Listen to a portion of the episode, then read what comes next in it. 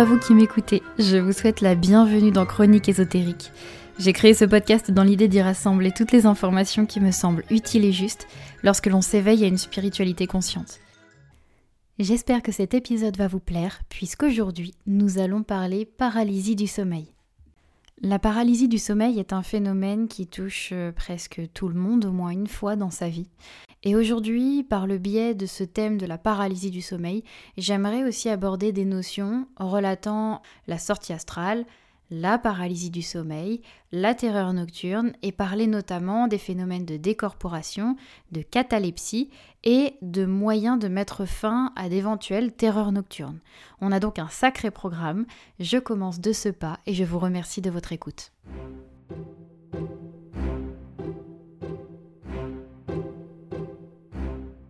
Pour appuyer mon propos et vous expliquer pourquoi ce sujet me tient autant à cœur, il faut que je vous parle d'un tout petit bout de mon expérience. Il faut savoir que la paralysie du sommeil, et plus précisément sous son aspect de terreur nocturne, fut la première expérience qui a marqué consciemment ma médiumnité. Ça a été le premier phénomène qui a comme englobé toutes les sphères de ma conscience et qui m'a prouver à moi-même que j'étais en contact avec quelque chose qui dépassait euh, mon entendement à ce moment-là.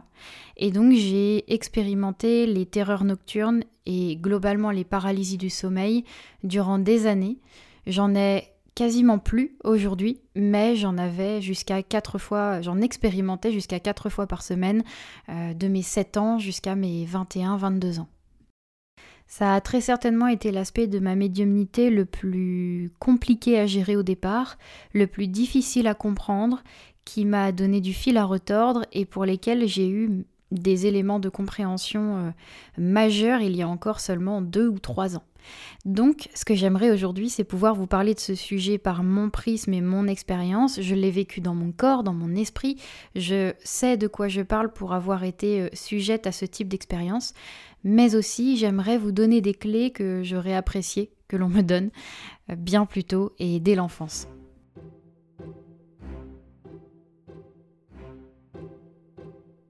Avant tout, j'aimerais qu'on aborde la notion de décorporation parce que c'est une notion majeure dans la compréhension de ce phénomène qui va vous aider déjà à comme classer dans votre esprit les différentes étapes qui induisent la mise en sommeil et qui peuvent permettre euh, ce genre d'expérience.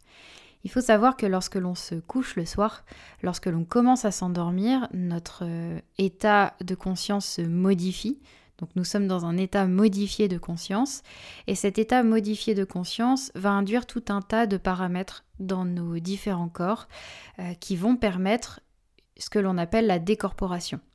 Pour les plus novices d'entre nous, lorsque l'on parle de différents corps, on parle du corps de matière, mais on parle aussi de corps subtils, notamment le corps éthérique, le corps astral, le corps causal et différents corps qui vont comme contribuer chacun à leur manière à jouer un rôle dans tous ces outils qui font de nous des êtres humains conscients, capables de penser, de prendre des décisions et d'évoluer tout au long de l'incarnation. Le corps de matière existe donc dans la matière, le corps éthérique dans l'éther et le corps astral dans l'astral, chacun ayant une nécessité de se régénérer, de se connecter à cette source, euh, de manière euh, inconsciente dans un premier temps et pour les personnes les plus sensibles de manière consciente. Parce que certains d'entre nous ne vont pas rêver ou rêver sans en avoir aucun souvenir, tandis que d'autres vont comme voyager dans leur sommeil et en recueillir des images intellectualisées que sont les rêves. Le sommeil est très important puisqu'il permet le repos du corps physique et la régénération, la vie du corps éthérique et du corps astral. Le corps éthérique va donc se recharger et le corps astral peut éventuellement partir en voyage dans d'autres dimensions, connectées avec d'autres parts de notre inconscient. Pour que tout cela se fasse, il faut effectivement que notre conscience se détache partiellement de notre corps de matière pour pouvoir s'établir sur d'autres strates. Et donc, il va y avoir comme une espèce de, de, fragmentation de notre être qui est tout à fait temporaire et sans danger, qui est tout à fait naturel et qui va faire que notre conscience ne va plus s'orienter exclusivement vers notre expérience de matière, mais vers notre expérience astrale. Aussi, lors de ce processus de mise en sommeil, Et lors du détachement partiel de la conscience vis-à-vis du corps de matière, nous allons expérimenter une dissociation partielle et bien sûr temporaire de notre corps astral vis-à-vis -vis de notre corps de matière. Même si le corps éthérique est légèrement modifié dans son état d'existence lors du sommeil, il ne se détache pas du corps de matière. Aussi, notre conscience sera donc quasi exclusivement dans notre corps astral, ce qui fait que lorsque celui-ci va légèrement se détacher de notre corps de matière, nous allons nous retrouver consciemment au-dessus de notre corps. La plupart du temps, ce phénomène est tout à fait inconscient, mais parfois, il peut y avoir soit des éclairs de conscience, soit euh, de la conscience totale de cet état modifié. Donc il faut imaginer que notre corps astral s'élève légèrement puis énormément de notre corps de matière selon euh, le voyage qu'il effectue durant cette, euh, vie onirique, euh, et puis ensuite il doit forcément revenir. Donc cela va impliquer tout un tas de phénomènes particuliers et on va essayer de les nommer, de les expliquer brièvement. Vous aurez compris que lorsque je parle de ce processus menant le corps astral à se détacher partiellement du corps de matière, on appelle ça une décorporation parce qu'on prend toujours pour référence le corps de matière. Mais maintenant, on va aborder la notion d'état de, catalepsie. Et vous allez voir qu'elle est un petit peu particulière et souvent effrayante au départ, bien que sans danger. L'état de catalepsie est un terme, une expression que l'on utilise dans le milieu médical, mais nous sommes bien d'accord qu'ici je l'utilise dans un contexte d'exploration de la conscience, de voyage onirique, et que je ne parle en rien de médecine ou d'aspect médical de la catalepsie. L'état de catalepsie est décrit par le Larousse, défini par le Larousse, comme étant un état physique transitoire caractérisé par une rigidité des muscles du visage, du tronc et des membres qui restent figés dans leur attitude d'origine. Et lorsque vous expérimentez consciemment cet état de catalepsie, je dois dire que la définition est suffisamment claire pour décrire le phénomène. Vous avez peut-être vécu ça lorsque vous étiez enfant, puisqu'il m'est arrivé notamment en tant qu'enfant, et je sais que des proches l'ont vécu aussi, donc j'imagine que beaucoup d'enfants le vivent, c'est le fait de se réveiller et donc de retrouver sa conscience orientée dans le corps, de se retrouver réveillé dans son corps, mais d'être tout à fait incapable d'ouvrir les yeux ou de bouger. C'est un phénomène qui est extrêmement effrayant sur le moment parce qu'on a la sensation de ne plus avoir, on n'a plus aucun contrôle euh, de notre système musculaire, c'est bien décrit dans la définition du Larousse, mais on remarque bien que ce phénomène est temporaire et qu'à un moment donné, on reprend pleinement possession de ce système musculaire et on reprend possession euh, de toutes nos capacités. Eh bien, c'est un état de catalepsie. Il est temporaire et d'un point de vue subtil, il correspond à une mauvaise réintégration du corps astral dans le corps physique. Quand je dis mauvaise réintégration, c'est très généralement que notre conscience revient à notre corps physique alors même que la fusion des deux corps n'est pas tout à fait complète. Cet état de catalepsie est également expérimenté dans le cadre de sorties astrales et c'est la révélation que j'ai pu avoir il y a quelques années seulement parce que je me rendais compte que dans toutes ces paralysies du sommeil que je vivais, il y en avait certaines qui étaient accompagnées d'une sensation qu'un esprit errant ou un esprit d'ailleurs rôdait autour de moi. Mais je voyais bien que lors d'autres types de paralysie du sommeil, il n'y avait pas forcément cette sensation d'être euh, surveillé, épié ou que quelqu'un était à côté de moi. C'était une sensation neutre mais qui provoquait quand même cet état de catalepsie et donc de privation de contrôle sur mes muscles. Et je me suis rendu compte que lorsque l'on fait des sorties astrales, le premier état caractéristique de ces sorties astrales est un état de catalepsie qui est suivi d'autres manifestations comme des bruits que l'on entend euh, dans ses oreilles ou au loin, des paroles ou comme des bruits d'hélicoptères, de, choses qui, qui paraissent assez violentes mais qui ne le sont pas, qui sont simplement caractéristiques de ce mouvement vibratoire que l'on vit en sortie astrale.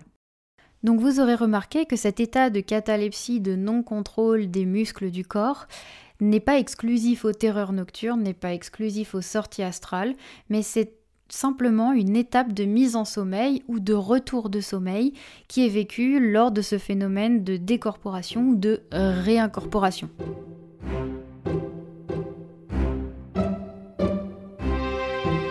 Lorsque ce phénomène de réincorporation partielle n'est pas induit par une entité extérieure qui souhaite entrer en connexion avec nous, dans ces cas-là, on peut parler de prémisse de sortie de corps ou de sortie de corps, ça dépend jusqu'à quelle étape vous réussissez à aller.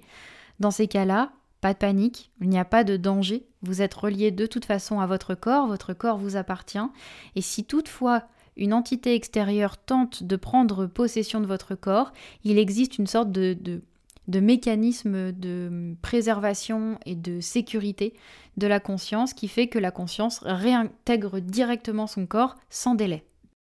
Donc une fois que vous êtes en état de catalepsie, vous pouvez donner l'impulsion de faire sortir votre corps astral, de, sortir consciemment de votre corps physique. Et vous remarquerez qu'il n'y a pas de différence avec le fait de vouloir simplement se lever avec son corps de matière. C'est ce qui est très perturbant au départ. Je ne vais pas développer la sortie de corps aujourd'hui, mais sachez en tout cas que cet état de privation de contrôle sur les muscles est induit aussi par la sortie de corps euh, qui débute et euh, cela permet de voyager dans de nombreuses dimensions, notamment des sous-dimensions de matière qui sont euh, en tout point ou presque semblables à la matière telle qu'on l'aperçoit en état d'éveil dans notre corps physique, mais vous remarquerez qu'il y a souvent des petites différences, voire des différences majeures.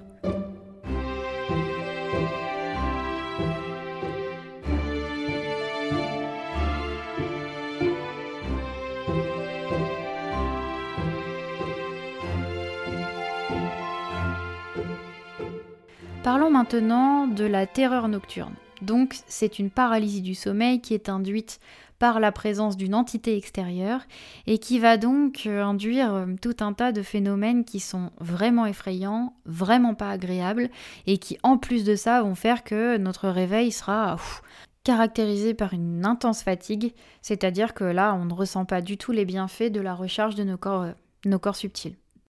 Alors, un cas type de terreur nocturne. Vous faites un rêve particulier où vous sentez qu'il y a comme une ambiance très étrange autour de vous.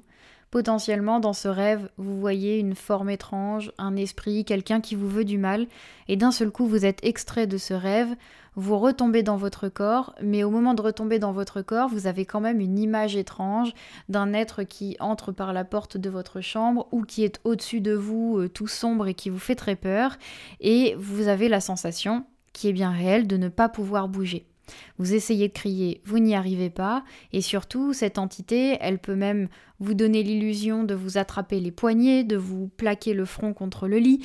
Euh, globalement, cela ressemble plus à une agression qu'autre chose, et c'est extrêmement effrayant puisque dans toute cette expérience, il y a comme une sensation, une signature très étrange, très malaisante, euh, qui est caractérisée par la profonde angoisse et euh, le profond désarroi. Pourquoi des entités provoquent des terreurs nocturnes? Alors, généralement, elles sont provoquées par des entités non humaines qui sont issues d'autres dimensions et qui, d'une manière ou d'une autre, sont arrivées jusqu'à cette sous-dimension de matière qu'est l'éther. Et donc, elles vont vouloir subsister dans cet éther, donc dans ce monde éthérique. Mais pour cela, comme ce n'est pas leur monde d'origine, il va falloir qu'elles se nourrissent de matière éthérique. Et pour générer énormément de matière éthérique, c'est comme dans Monstre et compagnie, le Pixar, il faut faire peur. C'est vraiment la parfaite métaphore. Il faut faire peur. Les émotions fortes sont génératrices d'une grande quantité de matière éthérique. Et donc, ces entités vont avoir intérêt à générer chez nous ces accès de peur, ces accès d'émotions fortes, pour que l'on génère cette source de matière éthérique et qu'ils puissent nous la subtiliser. Donc, ils vont faire en sorte de faire peur. Ils vont créer des scénarios de peur, ils vont prendre une forme qui fait peur. Avec un peu de chance pour eux, ils feront déjà peur de base. Et donc, ils vont faire en sorte de vous. De, créer comme une espèce de scénario qui va générer ces émotions chez vous. Ce qui caractérise le réveil avec une intense fatigue en soi, c'est que cette énergie générée, elle aura été subtilisée. C'est comme si vous aviez un réveil à minuit alors que vous ne vous êtes même pas couché. eh bien vous êtes éreinté parce que quelqu'un d'autre vous a subtilisé cette réserve d'énergie et vous demande de vivre euh, votre journée euh, bah, sans cette ressource. Alors ne vous inquiétez pas, ça va pas rester des années comme ça. Généralement, vous vous couchez dans la journée euh, si vous avez vraiment besoin de vous reposer ou le soir. Le lendemain matin, tout ira comme c'était avant. Et généralement, ces visites, ces terreurs nocturnes sont extrêmement ponctuelles. Elles peuvent être effectivement favorisées par des états émotionnels un petit peu compliqués, des états de tristesse ou de stress. Et parfois, il n'y a juste pas d'explication. Une connexion qui se fait à ce moment-là et qui fait que vous êtes accessible à cette entité. Il faut savoir que les personnes médiums qui ont déjà un pied franc dans l'invisible vont être beaucoup plus sujettes à ce type d'expérience et vont être beaucoup plus accessibles pour les entités en recherche de matière éthérique. Ces entités ne sont pas exclusives, évidemment, il y en a d'autres. Il peut y avoir des esprits errants euh, désincarnés, donc des humains désincarnés, euh, qui vont chercher de l'aide, qui vont essayer d'entrer en communication, et c'est de cette manière-là qu'ils vont réussir à le faire. Ils sont moins nombreux en termes de population euh, humaine incarnée, chez les personnes qui vont raconter des paralysies du sommeil euh, sous la forme de terreur nocturne, il y aura plus souvent des entités non humaines qui vont générer de la peur volontairement. Moi, j'ai vécu euh, cette forme-là, mais aussi la forme d'humains euh, désincarnés qui avaient besoin d'aide, qui avaient besoin de me raconter la manière dont, dont, ils étaient morts. Donc, ils me transmettaient des images relatives à leur mort. Et ils essayaient même de me montrer des photos de famille et des éléments qui me, qui me permettaient d'entrer en contact avec eux également. Quand on vit cette expérience-là, c'est franchement pas agréable, on n'a pas envie de vivre ça, c'est euh, délétère au court terme pour notre équilibre. Donc c'est quand même intéressant de trouver un moyen de mettre fin à ce type d'expérience lorsqu'elle intervient, parce que vous l'aurez compris, c'est la charge émotionnelle ou décharge émotionnelle qui va générer et prolonger l'expérience. Donc, la meilleure solution pour mettre fin à ce type d'expérience, pour mettre fin à une terreur nocturne, ça va être de clairement poser l'intention dans son esprit d'y mettre fin, de communiquer éventuellement avec cet esprit en lui disant tu ne me fais pas peur, maintenant ça suffit, tu t'en vas, je ne veux pas de toi ici. Vous pouvez même, si c'est possible, c'est difficile sur l'instant, mais c'est possible, tourner à la dérision son intervention. Ouais, hello, j'ai bien vu ce que t'essayais de faire là, ça marche pas vraiment. Hein. Parce que l'humour, c'est euh, le, meilleur bouclier par rapport à ce type euh, d'attaque, entre guillemets, psychique. Et euh, c'est toujours ce qui est le plus efficace lorsqu'une entité essaie de nous embêter et de nous taquiner. Dans tous les cas, ce qui est important, c'est que vous repreniez les rênes de la situation et que vous montriez à l'entité en face que vous n'avez non seulement pas peur, mais qu'en plus, si elle continue, c'est vous qui allez sévir. Alors bien sûr, encore une fois, c'est à celui qui parlera le plus fort, mais généralement ça fonctionne et il n'y a pas de suite.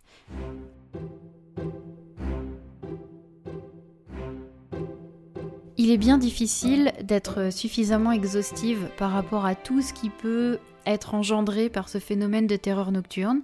Donc n'hésitez pas dans les commentaires ou sur mon compte Instagram nouvelle vibration, de m'envoyer un petit message et de me poser vos questions, d'ajouter peut-être aussi votre expérience. Je me ferai un plaisir de réitérer un nouveau podcast pour vous partager vos expériences cette fois-ci et pourquoi pas y répondre et expliquer un petit peu le pourquoi vous avez vécu certains phénomènes. Parfois et souvent même, il suffit de comprendre un phénomène pour en reprendre la maîtrise et surtout euh, pour faire en sorte qu'il n'ait plus lieu si c'est quelque chose qui n'est pas désiré. En soi, dans l'invisible, il y a autant des êtres d'une infinie amitié, mais il y a aussi des êtres un petit peu malins qui aiment bien profiter des sources disponibles. Et tout comme avec d'autres êtres humains, vous n'allez pas toujours être copains, mais ça ne veut pas dire que vous vous détestez, c'est la même chose dans l'invisible. Donc appréhendez les entités de l'invisible comme des êtres avec lesquels vous êtes en connexion, en communication. Soit vous mettez fin à la discussion parce que vous sentez que ce n'est pas constructif et surtout ça devient délétère pour vous et pour lui, soit eh bien vous faites naître une belle amitié et dans ces cas-là, peut-être que vous vivrez de chouettes aventures. C'est maintenant que se termine ce podcast. J'espère qu'il vous aura apporté de l'information et que vous aurez peut-être mieux compris ce que vous avez vécu ou ce que vous vivez encore aujourd'hui. Maintenez simplement une seule chose dans votre esprit. La peur génère le trouble. Plus vous éclaircissez un phénomène, plus vous comprenez pourquoi il a lieu, plus vous en avez la maîtrise. C'est pour ça que la connaissance est garante de liberté. Je vous remercie bien évidemment d'avoir écouté ce podcast qui fut encore un immense plaisir pour moi. Je vous donne rendez-vous sur mon Instagram Nouvelle Vibration et sur mon site web www.nouvellevibration.com, peut-être pour partager une chouette séance de soins énergétiques et de guidance ensemble. Je vous remercie et je vous dis à tout bientôt.